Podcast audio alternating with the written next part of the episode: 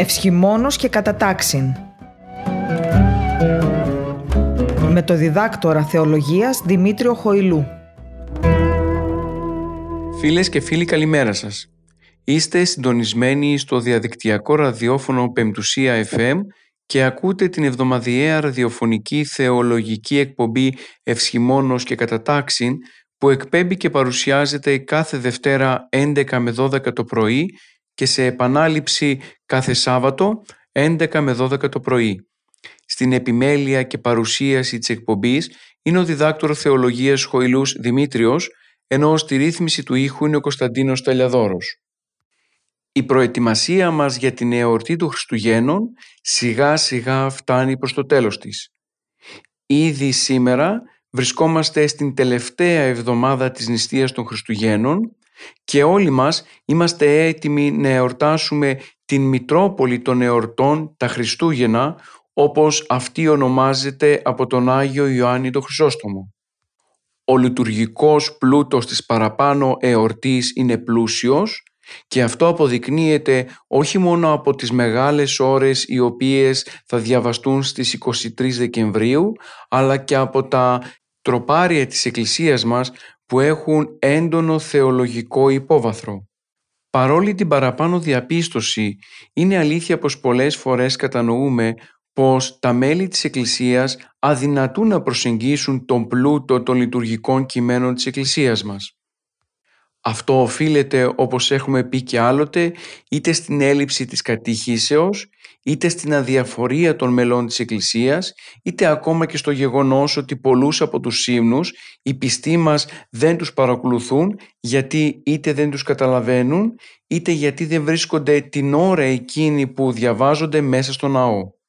Θέλοντας λοιπόν να αναδείξουμε αυτόν τον λειτουργικό πλούτο, αλλά και να βοηθήσουμε τα μέλη της Εκκλησίας και τους ακροατές μας να κατανοήσουν τα μηνύματα που προσπαθεί να περάσει η Εκκλησία μέσα από τους κανόνες και τις κατεβασίες των εορτών, σήμερα αποφασίσαμε να ασχοληθούμε με τις καταβασίες των τριών μεγάλων δεσποτικών εορτών, δηλαδή των Χριστουγέννων, της Περιτομής και των Θεοφανίων. Γι' αυτόν τον λόγο λοιπόν οι εκπομπές που θα ακολουθήσουν από σήμερα μέχρι και σε διάστημα τεσσάρων εβδομάδων θα ασχοληθούν ειδικά με το θέμα το οποίο προαναφέραμε. Ξεκινώντας λοιπόν να τονίσουμε πως μέσα στη ζωή της Εκκλησίας η ανάπτυξη της ημονογραφίας εμφανίστηκε μόλις μετά τον 4ο αιώνα. Συγκεκριμένα από το 313 και μετά όταν δηλαδή ο χριστιανισμός αναγνωρίστηκε ως επίσημη θρησκεία του Ρωμαϊκού κράτους και η λατρεία του Θεού ήταν πλέον ελεύθερη, τότε η χριστιανική λατρεία και ψαλμοδία οργανώθηκε καλύτερα. Σε προηγούμενες εκπομπές μας αναλύσαμε τις επιρροές της Ορθόδοξης λατρείας από το Ιδαϊκό περιβάλλον καθώς και τις μεθυλικιώσεις της μέχρι και την τελική αποκριστάλλωσή της. Τον 4ο λοιπόν αιώνα ξεκίνησαν να ψάλλονται στους ναούς ύμνοι με καθαρά δογματικό περιεχόμενο που κύριο σκοπό είχαν την μετάδοση της Ορθόδοξης θεολογίας στα μέλη της Εκκλησίας. Συγγράφονται σπουδαία τροπάρια και ύμνοι, οι οποίοι μάλιστα ψάλλονται μέχρι και σήμερα. Η Εκκλησία αντιλαμβανόμενη την αξία της μουσικής για την διδασκαλία του ποιμνίου χρησιμοποιεί την μουσική ώστε να μπορέσει με εύληπτο τρόπο να δώσει στα μέλη της όλα εκείνα τα στοιχεία της θεολογίας που χρειάζονται ώστε να κατηχούνται με τέτοιον τρόπο και να γίνονται οι ίδιοι κοινωνοί της θεολογίας της Εκκλησίας. Ας μην ξεχνάμε πως οι πρώτοι που χρησιμοποίησαν μουσική στην μετάδοση διδασκαλιών ήταν οι αιρέσεις. Ο Άριος με την Θάλια προσπάθησε να μεταφέρει τις αιρετικές του διδασκαλίες μέσω του συγκεκριμένου μουσικού κειμένου. Και η Εκκλησία λοιπόν, κατανοώντας την παραπάνω ποιμαντική ανάγκη, βάζει η ίδια της μέσα στη ζωή της την μουσική, τα τροπάρια και τους ύμνους ήδη από τον 4ο αιώνα. Λίγο αργότερα, κατά τον 6ο αιώνα και εξής, αρχίζει μια τεράστια δραστηριότητα υμνογραφίας και συναγωνισμού σε όλα τα χριστιανικά κέντρα της Ορθοδοξίας. της Αλεξάνδρειας, της Αντιόχειας και πολύ αργότερα της Κωνσταντινούπολης. Ενώ από τον 8ο αιώνα και εμφανίζεται το ποιητικό είδος του κανόνα. Ο κανόνας είναι ο μακρύς εκκλησιαστικός ύμνος, ο οποίος αποτελείται από πολλές στροφές καταταγμένες σε ομάδες. Ονομάστηκε κανόνας γιατί για τη δημιουργία του χρησιμοποιείται ως κανόνας η συλλογή των εννέα οδών. Οι εννέα οδές της Αγίας Γραφής ψάλλονταν με αντιφωνικό τρόπο, σε συνδυασμό πάντα με την παρεβολή τροπαρίων ανάμεσά τους και αυτό αποτελεί μία παράδοση που είχε ξεκινήσει ήδη από τον 5ο αιώνα. Με την πάροδο όμως των αιώνων, οι κανόνες αντικατέστησαν τα κοντάκια και κυριάρχησαν στην ακολουθία του όρθρου. Εξετάζοντας τώρα την δομή των κανόνων, αυτοί αποτελούνται από ομάδες στροφών, από τις οποίες ομάδες τα κομμάτια τα οποία περιλαμβάνονται σε αυτές ονομάζονται οδές. Κάθε οδή αποτελείται από τέσσερα ή έξι τροπάρια και το πρώτο τροπάριο κάθε οδής ονομάζεται ηρμός και αποτελεί ένα μουσικό αυτόμελο, δηλαδή έχει τον δικό του μουσικό τρόπο με τον οποίο ψέλεται. Τα υπόλοιπα ψάλλονται όπως τον ηρμό και στην βυζαντινή μουσική αυτά ονομάζονται προσώμια γιατί ψάλλονται με την αυτή προσοδεία του ηρμού. Δηλαδή το μέλος το οποίο έχει ο ηρμός αυτό ακολουθούν και τα υπόλοιπα τροπάρια. Αναλόγως τώρα την εκκλησιαστική περίοδο και την εορτή, ο αριθμός των οδών ποικίλει, αλλά ποτέ δεν ξεπερνά τις 9. Έτσι τα τροπάρια κάθε οδής είναι από 2 έως 8. Κάθε οδή από τις 9 τις οποίες αναφέραμε έχει το δικό της θέμα και παρουσιάζει την δική της διδασκαλία προς τα μέλη της Εκκλησίας. Η πρώτη οδή αναφέρεται στην διάβαση του Ισραήλ δια της Ερυθράς θαλάσσης μετά τη φυγή του από την Αίγυπτο. Είναι χαρμόσυνη και προφητική οδή με πλούτο εικόνων και σκοπό έχει την δοξολόγηση του Θεού σε δύο μέρη. Πρώτο, ευχαριστία και δοξολόγηση του Θεού για τον θρίαμβο του Ισραήλ. Δεύτερον, εμπιστοσύνη στον Θεό μέχρι την εγκατάστασή του στη γη της Επαγγελίας. Θεωρείται ότι ποιητής της πρώτης οδής είναι ο Θεόπτης Μωυσής, ο οποίος ηγήθηκε του χορού των ανδρών, οι οποίοι άνδρες οδήγησαν τον Ισραήλ εκτός της Αιγύπτου προς την ελευθερία της γης Χαναάν. Η δεύτερη οδή συντέθηκε και αυτή από τον Μωυσή λίγο πριν το θάνατό του. Έχει πένθυμο και ελεκτικό χαρακτήρα γιατί θυμίζει την πορεία του θανάτου του Μωυσή αλλά ταυτόχρονα εκφράζει και την δυστροπία και την αχαριστία του Ισραηλιτικού λαού.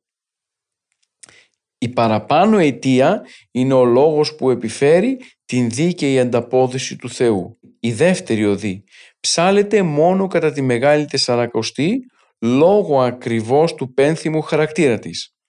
Γι' αυτόν τον λόγο και χρησιμοποιείται τότε γιατί ακριβώς συνδυάζεται η θεματολογία της με το περιβάλλον της Μεγάλης Τεσσαρακοστής. Όλη η δεύτερη οδή έχει περισσωθεί στο κανονικό βιβλίο του Δευτερονομίου και μάλιστα στο κεφάλαιο 32 στίχη 1 ως 43. Η τρίτη οδή τώρα έχει ως θέμα την ευγνωμοσύνη της προφήτηδος Άννας, μητέρα του Σαμουήλ, που τον γέννησε μετά από προσευχή στο Θεό. Έχει ευχαριστιακό περιεχόμενο για τη χάρη που έλαβε από τον Θεό. Τα λόγια που χρησιμοποιεί ενέπνευσαν πολλούς υμνογράφους να συνθέσουν υπέροχους ύμνους.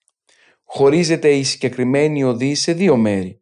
Το πρώτο μέρος είναι ευχαριστιακό και το δεύτερο μέρος είναι προφητικό για τον μέλλοντα Μεσσία και την δόξα της Εκκλησίας.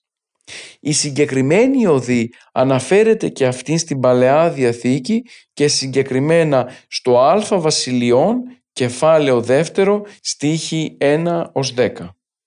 Ερχόμενοι τώρα στην Δέλτα Οδή, στην τέταρτη οδή. Το θέμα της είναι η προσευχή του προφήτη Αβακούμ μετά από προσωπικό διάλογο που είχε με το Θεό. Έχει καθαρά εσχατολογικό και μεσιανικό περιεχόμενο. Παρακαλεί και επικαλείται αφού βεβαιώθηκε ο προφήτης για τις προθέσεις του Θεού απέναντι στο λαό την χάρη του προς τον εκλεκτό του λαό τον Ισραήλ, ιδίως κατά τα έσκατα. Δηλαδή ζητά ο προφήτης Αβακούμ να μην λησμονήσει ο Θεός τον λαό του. Η συγκεκριμένη οδή αναφέρεται στο προφητικό βιβλίο του Αβακούμ και συγκεκριμένα στο κεφάλαιο 3 στίχη 1 ως 19. Εσχατολογική διδασκαλία παρουσιάζει υμνολογικά και η πέμπτη οδή. Ο Ευαγγελιστής και προφήτης Ισαΐας υμνεί θριαμβευτικά και λυτρωτικά τον Θεό. Προσεύχεται και προφητεύει για την ευσεβή αναμονή του ευλαβούς σου λαού κατά την ημέρα της κρίσεως. Ταυτόχρονα όμως παρακαλεί και για την απόδοση της θείας Δικαιοσύνης. Η συγκεκριμένη οδή αναφέρεται στο βιβλίο του Ισαΐα κεφάλαιο 26 στίχη 1 έως 21. Η προσευχή τώρα του προφήτη Ιωνά βρίσκεται στην οδή 6. Ο προφήτης Ιωνάς βρίσκεται επί τρεις μέρες στην κοιλιά του κήτου της θαλάσσης. Το συγκεκριμένο θέμα, δηλαδή της παραμονής του Ιωνά μέσα στην κοιλιά του κήτου της θαλάσσης, είναι το θέμα της έκτης οδής. Ο Ιωνάς αρχικά αισθάνεται τον κίνδυνο που διατρέχει. Θλίβεται και κραυγάζει με θέρμη προς τον Θεό. Στη συνέχεια όμως διεκτραγωδεί τις δεινές συνθήκες που ζει μέσα στο κήτος. Και τέλος, γεμάτος πίστη και ελπίδα, δέεται και παρακαλεί τον Θεό για την ισοτηρία του με υποσχέσεις. Το συγκεκριμένο περιστατικό με τον Ιωνά το συναντάμε στο βιβλίο του Ιωνά κεφάλαιο δεύτερο στίχη 3 ως 10. Ερχόμαστε τώρα στην 7η οδή. Η 7η οδή αναφέρεται στους τρεις παιδες τους Χαλδαίους της Βαβυλώνας, τον Ανανία, τον Αζαρία και τον Μισαήλ ή αλλώς τον Σεδράχ, τον Μισάχ και τον Αυδεναγό. Οι παραπάνω τρεις παιδες αντιστάθηκαν στην απέτηση της ειδωλολατρίας να προσκυνήσουν τα είδωλα. Έψαλαν και ύμνησαν τον Θεό μεταφερόμενοι προς την Κάμινο. Η σταθερότητα των πιστών Ιουδαίων νέων στην πάτρια πίστη στον αληθινό Θεό υπήρξε ενισχυτική και νικήτρια. Το θέμα λοιπόν της 7ης οδής είναι ακριβώς αυτή η σταθερότητα της πίστεως των τριών παιδών. Το συγκεκριμένο περιστατικό περιγράφεται στο βιβλίο του Δανιήλ κεφάλαιο 3 στίχη 1 ως 22. Η 8η οδή τώρα είναι αφιερωμένη στην υμνολογική, δοξολογική και ευχαριστιακή προσευχή των τριών Χαλδαίων παιδών μέσα στην κάμινο του πυρός στην Κεωμένη στη Βαβυλώνα. Η προηγούμενη οδή, η έβδομη, αναφέρεται στην πορεία των παιδών προς την κάμινο, ενώ εδώ τώρα η όγδοη οδή αναφέρεται για την παρουσία των τριών παιδών μέσα στην κάμινο. Ως θέμα της, η όγδοη οδή έχει την σωτηρία των πιστών νέων διά της προσευχής και την τιμωρία της έπαρσης και της ασέβειας του Ναβουχοδονόσορα για την απέτηση της προσκύνησης των ειδόλων.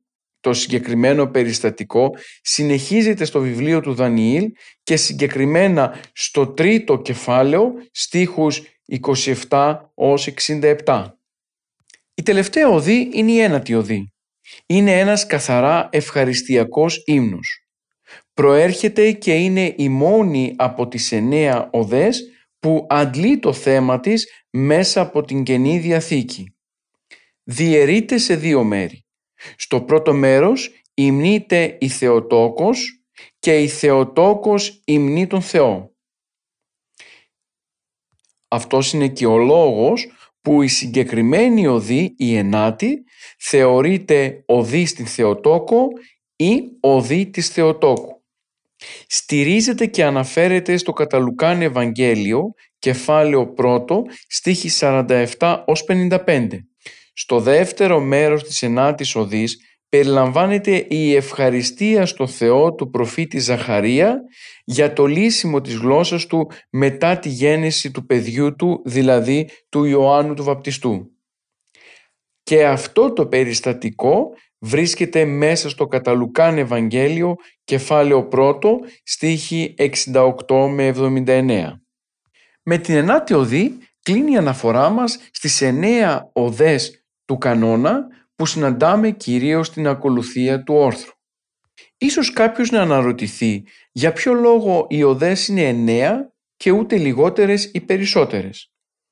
Απάντηση στο συγκεκριμένο ερώτημα δίνει ο Άγιος Νικόδημος ο Αγιορείτης.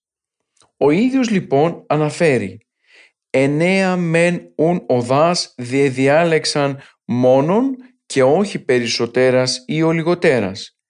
Ίσως διότι και τα τάγματα των μακαρίων αγγέλων εν της ουρανής εννέα είναι εις τον αριθμό κατά τον αριοπαγίτην Διονύσιον και ακαταπαύστος άδουση και υμνολογούσιν την τρισίλιον θεαρχίαν. Δια του αριθμού γαρτού του θέλησαν να δείξουν οι θεοφόροι πατέρες την κάτω των ανθρώπων εκκλησιαστικήν ιεραρχίαν, ενωμένη μετά της άνω και ουρανίου των αγγέλων ιεραρχίας. Και οι δύο ομού μίαν και την αυτήν αρμονίαν και δύναμην έχουσιν.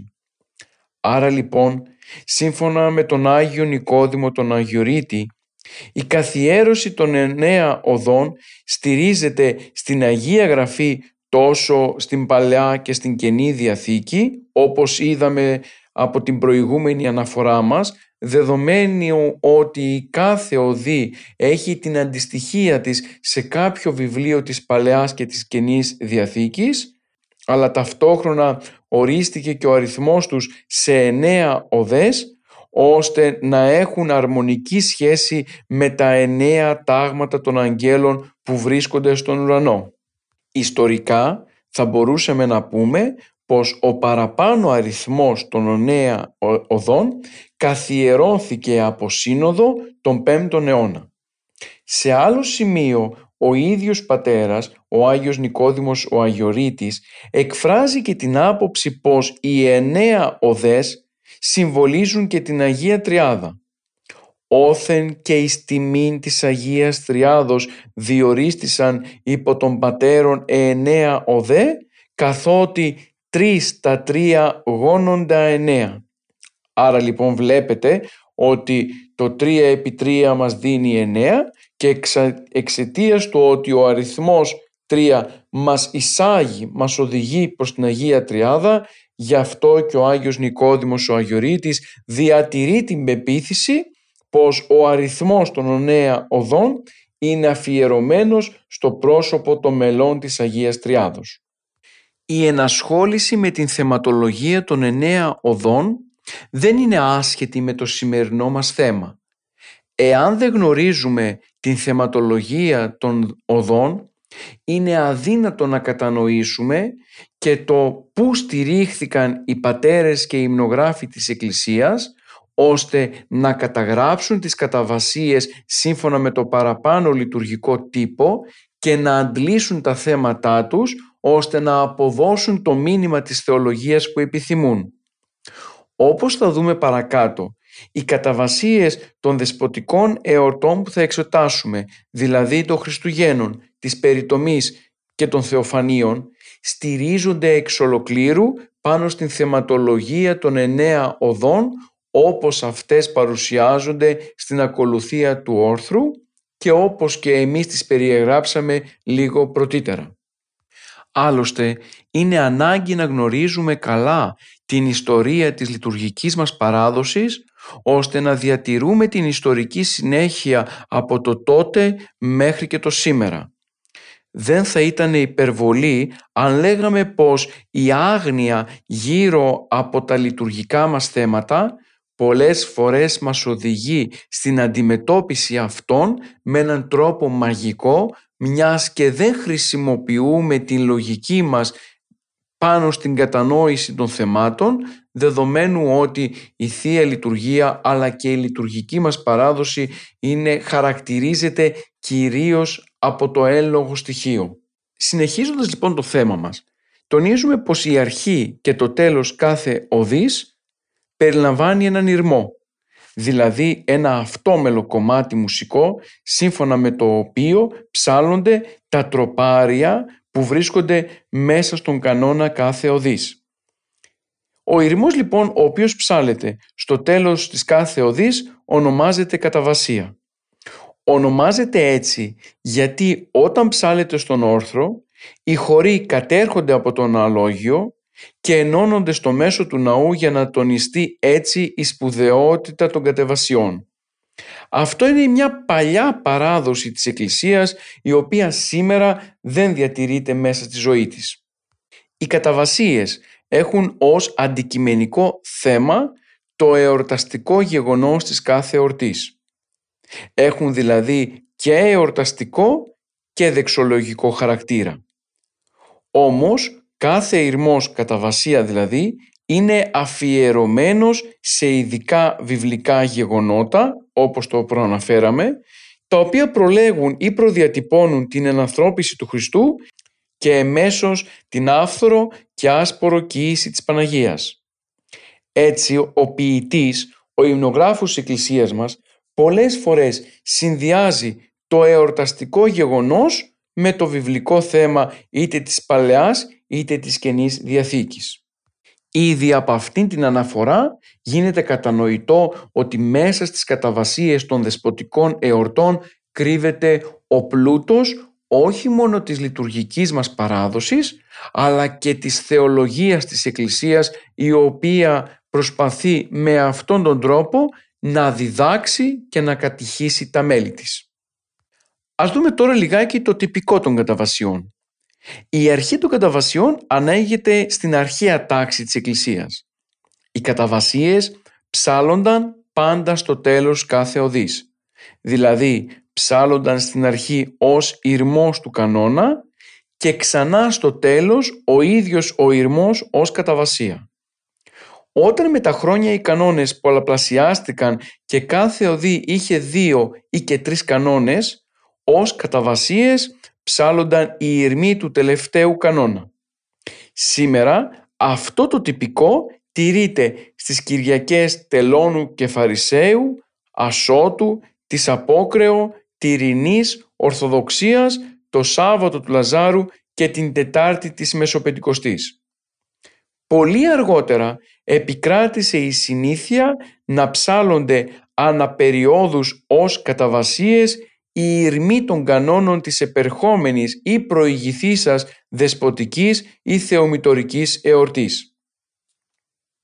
Την ίδια στιγμή σε μεγάλες γιορτές όπως είναι αυτές των Χριστουγέννων, των Θεοφανίων και της Πεντηκοστής έχουμε διπλούς ηρμούς και κανόνες, άρα και οι καταβασίες θα είναι διπλές, δηλαδή οι λεγόμενες ιαμβικές ή πεζές.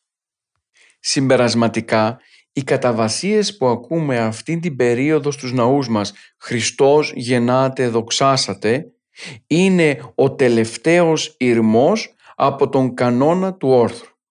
Έτσι λοιπόν ο ηρμός ο οποίος χρησιμοποιείται ως αυτόμελος στην αρχή, ο ίδιος ο ηρμός, Χριστός γεννάτε δοξάσατε για παράδειγμα, χρησιμοποιείται ως καταβασία στο τέλος. Ας δούμε τώρα ποιοι είναι οι συγγραφείς των καταβασιών των δεσποτικών εορτών. Όταν η Εκκλησία όρισε να πανηγυρίζονται ετησίως οι μεγάλες και δεσποτικές εορτές, οι πατέρες της Εκκλησίας θεώρησαν μεγάλη ευεργεσία από τον Θεό την παραπάνω διαδικασία και γι' αυτό συνέθεσαν όχι μόνο λόγους πανηγυρικούς σε πεζό λόγο για τις δεσποτικές εορτές, αλλά και ποίηματα έμετρα, μέλη και οδές κατά μίμηση των παλαιών οδών και ψαλμών. Έτσι οι συνθέτες των καταβασιών των δεσποτικών εορτών υπήρξαν ο Άγιος Κοσμάς ο Μελωδός Επίσκοπος Μαουμά και ο Άγιος Ιωάννης ο Δαμασκηνός. Ο Άγιος Ιωάννης ο Δαμασκηνός μάλιστα είναι δημιουργός της αναστάσιμης και θεομητορικής υμνογραφίας. Θεωρείται επίσης ως ο δημιουργός του βασικού λειτουργικού βιβλίου της Εκκλησίας, της Οκταήχου δηλαδή, στο οποίο καταχωρήθηκε το κύριο σώμα των αναστάσιμων ύμνων. Το ποιητικό του τάλαντο τον ανέδειξε σε κορυφαίο εκκλησιαστικό ποιητή και στον διαπρεπέστερο δημιουργό κανόνων. Συνέθεσε όμως και άλλα τροπάρια μελοποιημένα σε διάφορους ήχους. Το έργο του Αγίου Ιωάννου του Δαμασκηνού είναι πολύπλευρο και εντυπωσιακό σε έκταση αλλά και αξία. Από την άλλη, ο Άγιος Κοσμάς ο Μελωδός υπήρξε ποιητής και μελωδός. Η ποίησή του είχε κατά βάση ως πηγή την Αγία Γραφή. Υπήρξε ποιητής πυκνός και δυσνόητος. Το ύφος του είναι υψηλό, οι φράσεις του μεγαλοπρεπείς, η ποίησή του επιβλετικά επίσημη. Όπως και ο Άγιος Ανδρέας Κρήτης, έτσι και ο Άγιος Κοσμάς ο Μελωδός, συγγράφει τα ποίηματά του αποβλέποντας περισσότερο στον άνθρωπο τον οποίον και τον παρακινεί σε μετάνοια. Συμπερασματικά, οι συγγραφείς των καταβασιών των δεσποτικών εορτών είναι δύο, ο Άγιος Ιωάννης ο Δομασκηνός, ο οποίος είναι και ο μεγάλος δογματολόγος της Εκκλησίας μας και ο Άγιος Κοσμάς, ο Επίσκοπος Μαουμά. Μέχρι στιγμής κάναμε μία προεισαγωγή στα θέματα τα οποία θα συζητήσουμε παρακάτω. Θεωρούμε σημαντικό να γνωρίζουμε κάποια ιστορικά στοιχεία γύρω από τις καταβασίες των δεσποτικών εορτών, κάποια δεδομένα τυπικού, το πώς δηλαδή τελούνται, λέγονται και ψάλλονται οι καταβασίες, καθώς και κάποια υφολογικά στοιχεία όπως είναι η συγγραφή των καταβασιών όλα τα προηγούμενα θα μας βοηθήσουν με τέτοιο τρόπο ώστε να μπορέσουμε να εισαχθούμε μέσα στο νόημα των καταβασιών με έναν τρόπο εύκολο και ταυτόχρονα εύληπτο για όλους μας. Για να μην δημιουργηθεί η εντύπωση πως η ερμηνεία των καταβασιών ιδιαιτέρως των Χριστουγέννων αποτελεί μία προσωπική προσπάθεια και άρα πίσω από αυτήν μπορεί να υπάρχει λάθος, να τονίσουμε πως θα χρησιμοποιηθεί στην ερμηνεία των κανόνων και των κατεβασιών η ερμηνεία που ο ίδιος ο Άγιος Νικόδημος ο Αγιορείτης δίνει. Ο Άγιος Νικόδημος ο Αγιορείτης κατανοεί πως οι κανόνες συνετέθηκαν στην ελληνική γλώσσα και έχουν νοήματα υψηλά και θεολογικά, γι' αυτό και είναι δύσκολα στην κατανόησή τους. Πριν τον Άγιο Νικόδημο υπήρξαν ιστορικές και άλλες προσπάθειες ερμηνείας. Μία πρώτη που έγινε από έναν ανώνυμο εξηγητή, του οποίου οι εξηγήσεις όμως δεν πέτυχαν το σκοπό τους, και η δεύτερη από τον Θεόδωρο τον Πτωχοπρόδρομο, ο οποίος προσπάθησε να διορθώσει τις προηγούμενες λάθος εξηγήσεις με μεγαλύτερη ευστοχία. Επειδή όμως και οι δύο παραπάνω εξηγήσεις έγιναν στην αρχαία ελληνική γλώσσα και δεν εκδόθηκαν ποτέ μέχρι τότε, ο Άγιος Νικόδημος ο Αγιορείτης προχώρησε στην εξήγηση των καταβασιών των δεσποτικών εορτών σε μια πιο απλοϊκή γλώσσα και ερμηνεία. Έτσι λοιπόν και εμείς θα χρησιμοποιήσουμε αυτές τις εξηγήσεις του Αγίου Νικοδήμου του Αγιορείτου ώστε όχι μόνο να μεταφράσουμε τις καταβασίες αλλά να δώσουμε και το θεολογικό τους υπόβαθρο.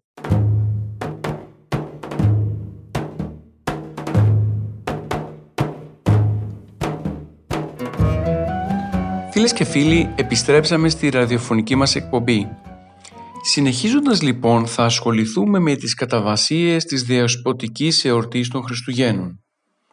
Θα πρέπει να τονίσουμε πως η Εκκλησία μας υμνολογικά μας εισάγει στην περίοδο των Χριστουγέννων από τις 21 Νοεμβρίου, από την εορτή των εισοδίων της Θεοτόκου, όπου ξεκινούν να ψάλλονται οι καταβασίες των Χριστουγέννων καθώς και από το προεόρτιο κοντάκιο.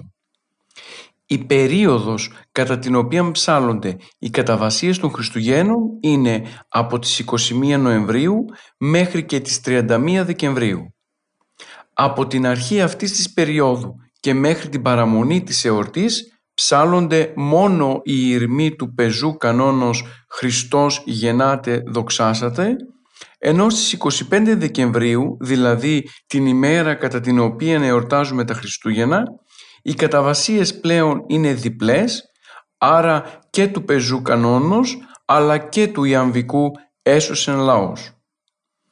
Από την 26η Δεκεμβρίου και μέχρι τις 30 του ιδίου μήνα ψάλλονται μόνο του Ιαμβικού κανόνους. Ενώ στην απόδοση της εορτής στις 31 Δεκεμβρίου το τυπικό της Εκκλησίας προβλέπει πάλι διπλές καταβασίες. Ο πεζός κανόνας είναι έργο του Αγίου Κοσμά του Μαουμά, ενώ ο Ιωαβικός κανόνας είναι έργο του Αγίου Ιωάννου του Δαμασκηνού. Μάλιστα, οι παραπάνω κανόνες ψάλλονται σε πρώτο ήχο. Ας δούμε λοιπόν μία-μία τις οδές. Στην πρώτη οδή λοιπόν έχουμε το εξής κείμενο. Χριστός γεννάτε δοξάσατε, Χριστός εξ ουρανού απαντήσατε, Χριστός επί γης υψώθητε, άσατε το Κυρίο πάσα η γη και εν εφροσύνη ανυμνήσατε λαοί ότι δε δόξαστε.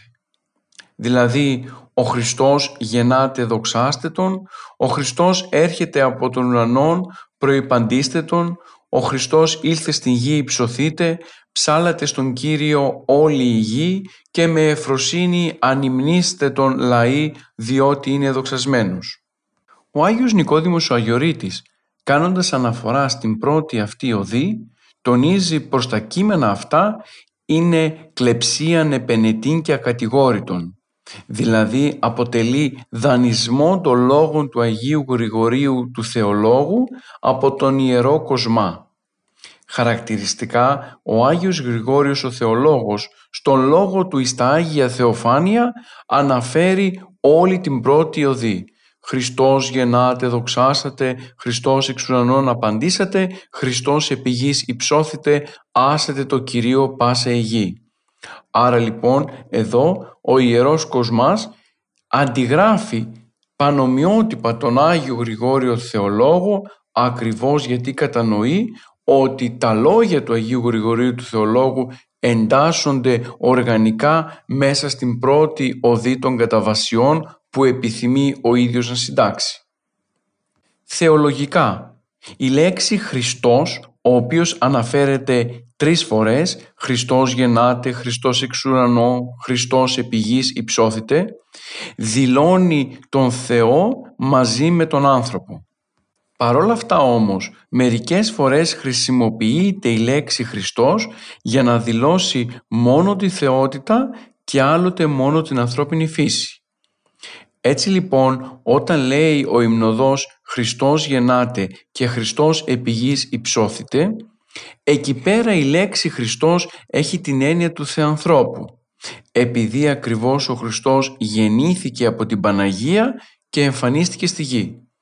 Όταν όμως λέει το κείμενο «Χριστός εξ ουρανού απαντήσατε», τότε εκεί η λέξη Χριστός δηλώνει μόνο τον Θεό και όχι τον άνθρωπο, μιας και δεν κατέβηκε από τους ουρανούς έχοντας την ανθρώπινη φύση, αλλά με γυμνή την θεότητα προσλαμβάνοντας την ανθρώπινη φύση από την Παναγία πάνω στη γη.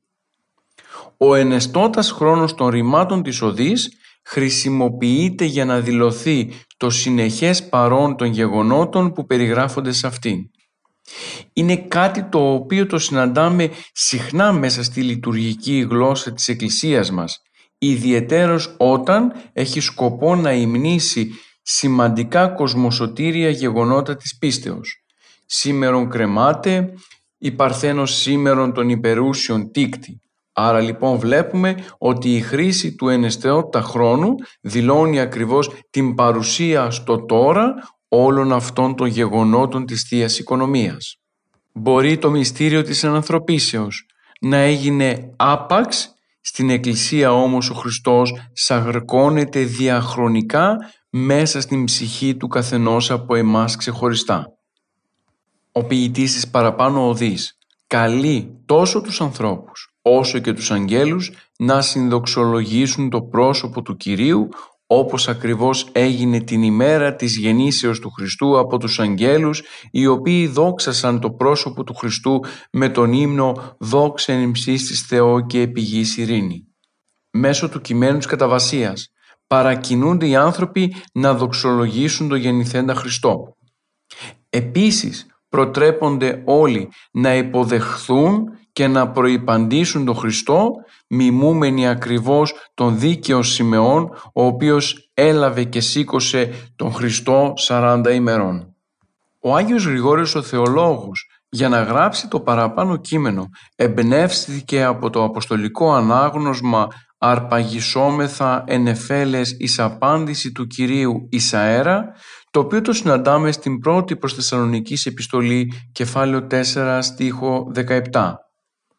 Ταυτόχρονα ο ποιητής της οδής παρακινεί τους ανθρώπους να υψωθούν, δηλαδή να φύγουν από τα γήινα και να στραφούν προς τα ουράνια.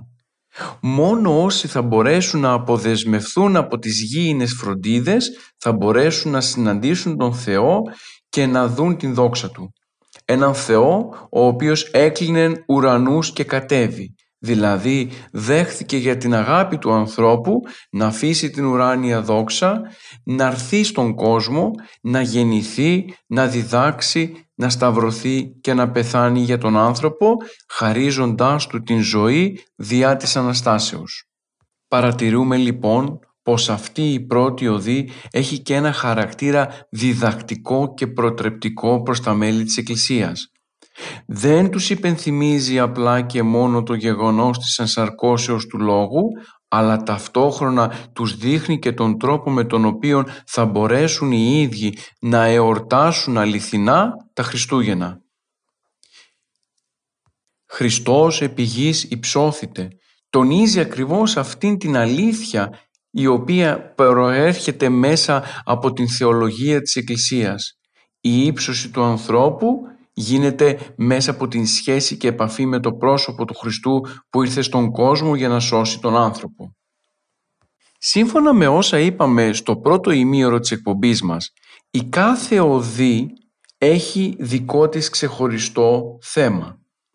Έτσι λοιπόν και εδώ η οδή τελειώνει με το ψαλμικό «Άσατε το Κυρίο πάσα η γη» που δείχνει ακριβώς την επιρροή από τη θεματολογία της πρώτης οδής. Η πρώτη οδή ξεκινά συνήθως με τον στίχο «Άσομεν το Κυρίο εδόξος γάρ δεδόξαστε». Το «άσατε» που χρησιμοποιείται τόσο από τον Μαϊμά όσο και από την πρώτη οδή αναφέρεται σε όλους τους λαούς, σε όλα τα έθνη, γιατί η γέννηση του Θεανθρώπου αποτελεί ένα πανανθρώπινο γεγονός.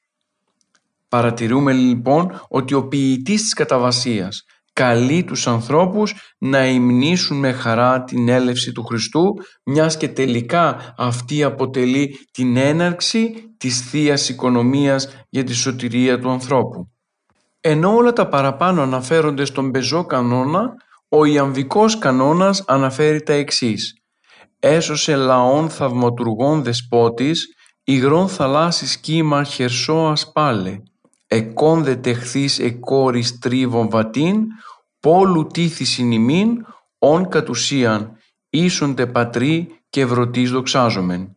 Δηλαδή, έσωσε παλαιά το λαό θαυματουργώντας ο Κύριος, αφού μετέβαλε σε ξηρά το υγρό κύμα της θάλασσας και αφού γεννήθηκε θεληματικά από κόρη, μας προσφέρει ευκολοπέρα στην την πορεία προς τον ουρανό.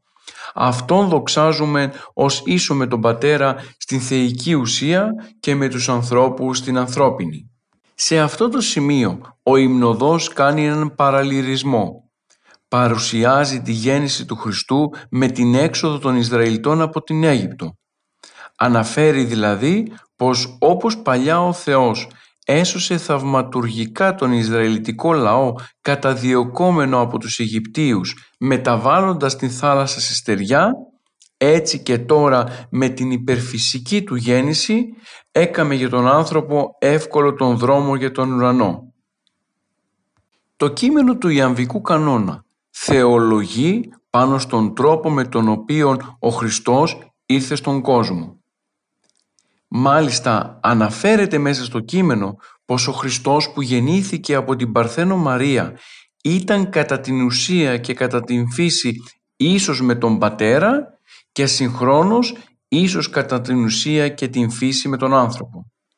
Ήτανε δηλαδή τέλειος Θεός και τέλειος άνθρωπος.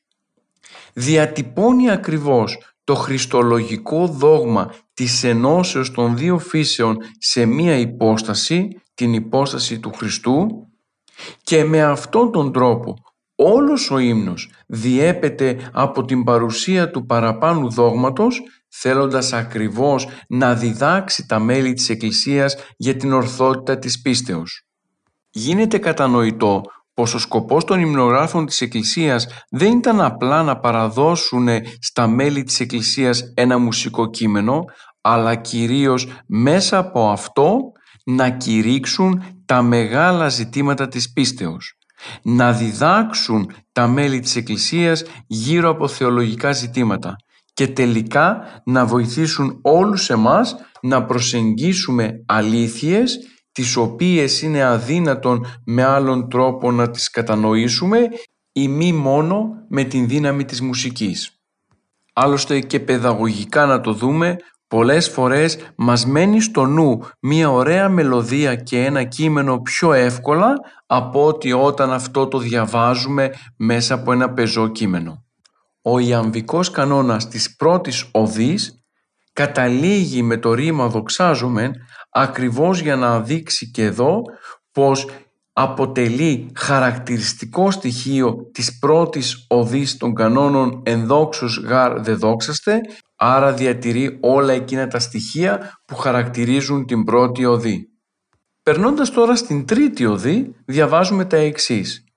«Των πρώτων αιώνων, εκ πατρός γεννηθέντη αρεύστος Υιό, και επεσχάτων εκ Παρθένου σαρκοθέντη ασπόρος, Χριστό το Θεό βοήσομεν, ο ανυψώσας το κέρας ημών, Άγιος η Κύριε.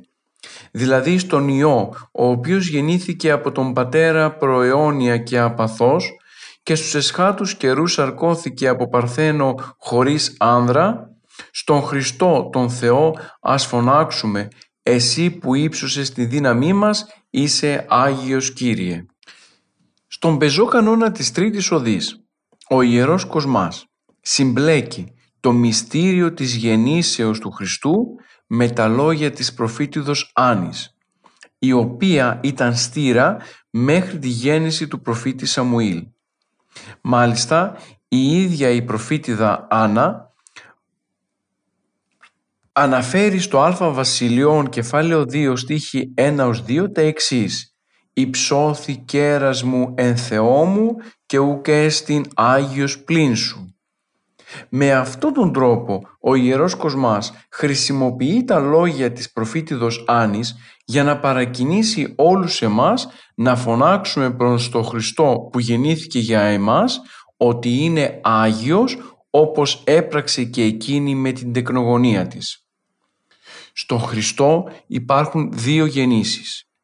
Η μία γέννηση είναι προαιώνια από τον Θεό Πατέρα και η άλλη έγινε για τους ανθρώπους από την Παναγία ασπόρος και εκ Πνεύματος Αγίου όπως μαρτυρούμε και στο σύμβολο της πίστεως. Και οι δύο γεννήσεις ήταν απαθείς και άρευστες. Γι' αυτό και ο ποιητής στο κείμενό του χρησιμοποιεί την έκφραση «σαρκοθέντη ασπόρος» γιατί ούτε ο Θεός πατέρας με τη γέννηση έπαθε κάτι αλλά ούτε η Παναγία απόλυσε την παρθενία της. Γι' αυτό και ο ποιητής χρησιμοποιεί την έκφραση «εκ πατρός γεννηθέντη αρεύστος Υιός» γιατί ούτε ο Θεός Πατέρας με την γέννηση έπαθε κάτι αλλά ούτε η Παναγία απόλυσε τελικά την παρθενία της. Για ακόμα μία φορά παρατηρούμε πως ο υμνογράφος της Εκκλησίας γνωρίζοντας καλά τη δογματική διδασκαλία της Εκκλησίας μας την μεταφέρει μέσα από το κείμενό του στους πιστούς. Τους διδάσκει λοιπόν για αυτή την διπλή γέννηση του Χριστού τόσο από τον Θεό προαιωνίως όσο και από την Παναγία εν χρόνο. Με αυτόν τον τρόπο επιβεβαιώνεται η παραπάνω διαπίστωσή μας ότι τελικά οι υμνογράφοι της Εκκλησίας μας είχαν ως κύριο σκοπό την διδασκαλία των μελών της Εκκλησίας.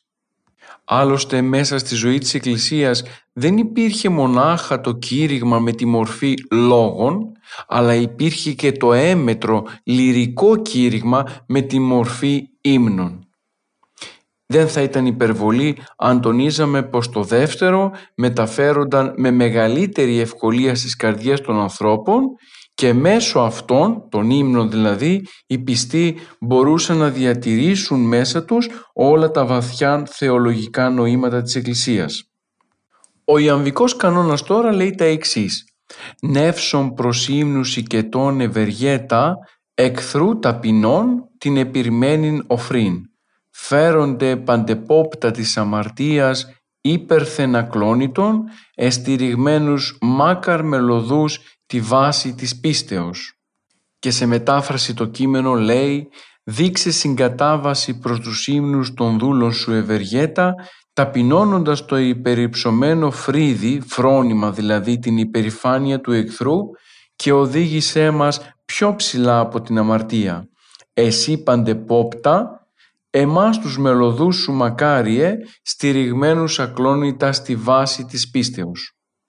Ο υμνογράφος στον συγκεκριμένο ηρμό χρησιμοποιώντας μια ωραία ποιητική εικόνα απευθύνεται στο γεννηθέντα Χριστό και τον παρακαλεί να ακούσει τους ύμνους που του απευθύνουν οι πιστοί. Συγκεκριμένα του ζητά να ταπεινώσει την αλαζονία του διαβόλου και να βοηθήσει ώστε οι άνθρωποι να σηκωθούν πάνω από τις αμαρτίες που αυτή προκαλεί. Η παραπάνω παράκληση του υμνογράφου δηλώνει το γεγονός ότι αν τελικά συμβεί αυτό, ταπεινωθεί δηλαδή η αλαζονία του διαβόλου και βοηθηθούν οι άνθρωποι να ξεπεράσουν την αμαρτία, ο άνθρωπος ως μέλος της Εκκλησίας θα μπορεί να στηριχθεί στην πέτρα και στο θεμέλιο της πίστεως που είναι ο ίδιος ο Χριστός. Άλλωστε αυτήν την αλήθεια μας την διασώζει και ο Απόστολος Παύλος στην πρώτη προς Κορινθίους επιστολή κεφάλαιο 3 στίχος 11 «Θεμέλιον γάρ άλλων ουδείς δυνατεθήνε παρά των κείμενων ως εστίν Ιησούς Χριστός». Ο υμνογράφος λοιπόν γνωρίζοντας αυτήν την αλήθεια τονίζει το γεγονός ότι το θεμέλιο της πίστεως είναι το πρόσωπο του Χριστού πάνω στο οποίο θα πρέπει να στηριχθούμε όλοι μας. Οι αναφορές είναι χριστολογικές δεδομένου του γεγονότος ότι τα κείμενα γράφησαν ακριβώς για να επενέσουν και να υμνήσουν το στοιχείο και το γεγονός της γεννήσεως του Χριστού, της ενσάρκωσης δηλαδή του Θεού και Λόγου. Άρα είναι απολύτως φυσιολογικό ο υμνογράφος να αναδεικνύει το πρόσωπο του Χριστού ως θεμέλιο της πίστεως, ώστε οι πιστοί που ακούν τον ύμνο να κατανοούν πως τα Χριστούγεννα ως εορτή αναδεικνύουν αυτήν την αλήθεια στο πρόσωπο του Χριστού. Μάλιστα, η χριστολογική αναφορά στηρίζεται στο ότι ο Χριστός αποκαλείται ευεργέτης, μιας και η σωτηρία που παρέχει είναι η μεγαλύτερη ευεργεσία. Επίσης, ο ποιητής αποκαλεί τον Χριστό παντεπόπτη, διότι ως Θεός εποπτεύει ακόμα και τα βάθη της καρδιάς μας. Όπως διδάσκει ο Απόστολος Παύλος και ουκ εστί κτήσεις αφανής ενώπιον αυτού πάντα δε γυμνά και τετραχυλισμένα της οφθαλμής αυτού σύμφωνα με την προς Εβραίους επιστολή κεφάλαιο 4 στίχος 13. Περνώντας τώρα στην τέταρτη οδή διαβάζουμε «Ράβοδος εκ της ρίζης η εσέ και άνθος εξ αυτής Χριστέ εκ της παρθένου ανεβλάστησας εξ όρους ο ενετός κατασκίου δασέως. Ήλθες σαρκωθείς εξ απειράνδρου, ο άειλος και Θεός δόξα τη δυνάμει σου Κύριε. Δηλαδή, ως βλαστάρι από τη ρίζα του Ιεσέ και άνθος από αυτήν Χριστέ, από την Παρθένο ευλάστησες, από το όρος το σκιερό και δασωμένο δοξασμένος. Ήλθες από Παρθένο που δεν εγνώρισε άντρα, εσύ ο άειλος και Θεός, δόξα στη δύναμή σου Κύριε. Ο Ιερός Υμνογράφος στην τέταρτη ακριβώς οδή χρησιμοποιεί μια προφητεία του προφήτη Ισαΐα για να μπορέσει να συνθέσει τον συγκεκριμένο ηρμό. Ο προφήτης Ισαΐας λοιπόν στο 11ο κεφάλαιο στίχο 1 αναφέρει «Και εξελεύσετε ράβδος εκ της ρίζης η εσέ και άνθος εκ της ρίζης αναβήσετε». Με τη λέξη ράβδο εννοούμε κλαδί, δηλαδή εννοούμε την υπεραγία Θεοτόκο, η οποία κατάγονταν από την φυλή του Ιούδα και από την οποία προήλθε και ο Ιεσέ, ο πατέρας του βασιλιά Δαβίδ. Από αυτήν τη ράβδο βλάστησε σαν λουλούδι ο Υιός του Θεού. Μέσω της παραπάνω συμβολικής εικόνας διαπιστώνουμε και τη λυρικότητα του υμνογράφου της Εκκλησίας. Χρησιμοποιεί την προφητεία του Ισαΐα για να κάνει την αναγωγή προς το πρόσωπο της Θεοτόκου μέσα από αυτήν την ιστορική πραγματικότητα. Άλλωστε είναι γεγονός πως η Παναγία προέρχονταν από την φυλή του Ιούδα και προς ο Δαβίδ, ο, του οποίου πατέρας ήταν ο Ιεσέ, είναι ο προπάτορας του Χριστού. Συνεχίζοντας τώρα ο υμνογράφος τον δανεισμό από τους προφήτες, βλέπουμε πως η φράση «εξόρους κατασκίου δασέως» είναι δανεισμένη από τον προφήτη Αβακού, ο οποίος αναφέρει «Ο Θεός από θεμάν ήξη και ο Άγιος εξόρους κατασκίου δασέως» ακριβώς κεφάλαιο 3 στίχος 3 στο συγκεκριμένο βιβλίο. Το βουνό, το πυκνό και σκιερό συμβολίζει πάλι την Παναγία. Όπως ένα όρος δεν πραγματοποιούνται γεωργικές εργασίες για να καλλιεργηθεί, αλλά από μόνο του φυτρώνει το χορτάρι του και τα δέντρα του, έτσι και η Παναγία, ασπόρος και αγιοργήτος, βλάστησε το Χριστό ως δέντρο υψηλό για το ύψος της θεότητάς του και ως χορτάρι για την ταπεινότητα της ανθρώπινης φύσης. Και όπως ένα υψηλό βουνό μένει άθικτο και απείρακτο από την ανθρώπινη παρέμβαση, έτσι και η Θεοτόκος διαφυλάχθηκε παρθένος και μετά τον τόκο της.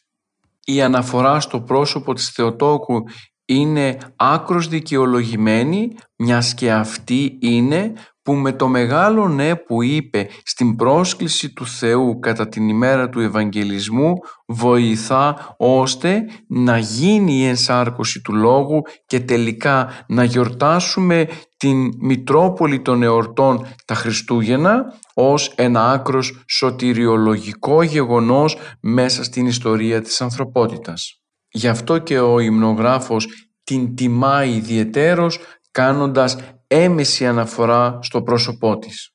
Συνεχίζοντας τώρα στον Ιαμβικό κανόνα διαβάζουμε τα εξής. «Γένους βρωτίου την ανάπλαση πάλε, άδων προφήτης αβακούν προμηνύει, ιδίν αφράστος αξιωθής των τύπων. Νέον βρέφος γάρ, εξόρους της Παρθένου, εξήλθε λαών εις ανάπλασιν λόγους δηλαδή ο προφήτης Αβακαούμ, ψάλλοντας προμηνία από παλιά την ανάπλαση του ανθρώπινου γένους, αφού αξιώθηκε να δει την προεικόνησή της. Διότι ως νέο βρέφος ο Λόγος του Θεού προήλθε από το όρος, δηλαδή από την Παρθένο, για την ανάπλαση των λαών. Ο υμνογράφος της Εκκλησίας σε αυτό το σημείο υπενθυμίζει τη γνωστή προφητεία του Αβακούμ γύρω από το μυστήριο της αναπλάσεως του ανθρώπινου γένους μέσα από την ανανθρώπιση του Κυρίου. Ο τύπος ήταν το όρος το δασί και το κατασκείο από το οποίο βγήκε ο Χριστός. Το όρος όπως προείπαμε προτυπώνει την Παναγία. Οι χαρακτηρισμοί δασόδες και κατάσκιο δηλώνουν τις πολλές αρετές και τα χαρίσματα με τα οποία πρικίστηκε από τον Θεό κατά τον Άγιο Νικόδημο τον Αγιορείτη. Λέγεται μεν βουνό η Παναγία διότι όπως το βουνό και ο λόφος ούτε οργώνεται, ούτε καλλιεργείται, ούτε σπέρνεται από ανθρώπους. Αλλά από μόνο του αποδίδει καρπούς. Έτσι λοιπόν και η Θεοτόκος χωρίς σπορά και καλλιέργεια βλάστησε τον Κύριό μας Ιησού Χριστό σαν δένδρο με για το ύψος της θεότητας αλλά σαν χαμόκλαδο δε για την ταπεινότητα της ανθρώπινης φύσης και σαν χόρτο γιατί τρέφει αυτούς που πιστεύουν σε Αυτόν. Η ανάπλαση είναι ένας όρος που συναντάται πολύ συχνά στα κείμενα μιας και μέσω αυτής εκφράζεται η θεραπεία και η πλάση εκ νέου της ανθρώπινης φύσης κατά το μυστήριο της ανθρωπίσεως. Παρατηρούμε έναν ιδιαίτερο νοηματικό συσχετισμό μεταξύ του πεζού και του ιαμβικού κανόνος εδώ ακριβώς στην τέταρτη νοδή. Δηλαδή το πρόσωπο της Θεοτόκου αναδεικνύεται, το οποίο πρόσωπο είναι σημαντικό ακριβώς γιατί λαμβάνει δράση μέσα στην τέλεση του μυστηρίου της Θείας Ενανθρωπίσεως. Η Παναγία είναι το σημαντικό εκείνο πρόσωπο το οποίο βοήθησε ώστε τελικά ο Θεός να έρθει στον κόσμο και να σώσει τον άνθρωπο από την αμαρτία και τον θάνατο δεν θα μπορούσαμε να νοήσουμε τα Χριστούγεννα χωρίς την ανάδειξη του προσώπου της Θεοτόκου. Αυτήν την αλήθεια γνωρίζει και ο υμνογράφος και την αναδεικνύει μέσα από τα κείμενά του. Άλλωστε και όλοι εμείς που ζούμε στη νέα εποχή του Χριστού κατανοούμε ότι αυτό το οφείλουμε όχι μόνο στην αγάπη του Κυρίου και στη θέληση να σώσει τον άνθρωπο αλλά κυρίως στην συγκατάβαση της Θεοτόκου στο έργο της θείας Οικονομίας. Φίλες και φίλοι ολοκληρώσαμε τη σημερινή μας εκπομπή. Σήμερα ασχοληθήκαμε με την ερμηνεία και ανάλυση των τεσσάρων πρώτων οδών των καταβασιών της δεσποτικής εορτής των Χριστουγέννων. Στη συνέχεια των ραδιοφωνικών μας εκπομπών θα ασχοληθούμε με όλες τις οδές τις υπόλοιπες των Χριστουγέννων καθώς και των μεγάλων δεσποτικών εορτών όπως της περιτομής και των Θεοφανίων. Ανανεώνουμε λοιπόν το ραδιοφωνικό μας ραντεβού για την επόμενη Δευτέρα 11 με 12 το πρωί. Μέχρι τότε να είστε καλά. Καλή σας ημέρα.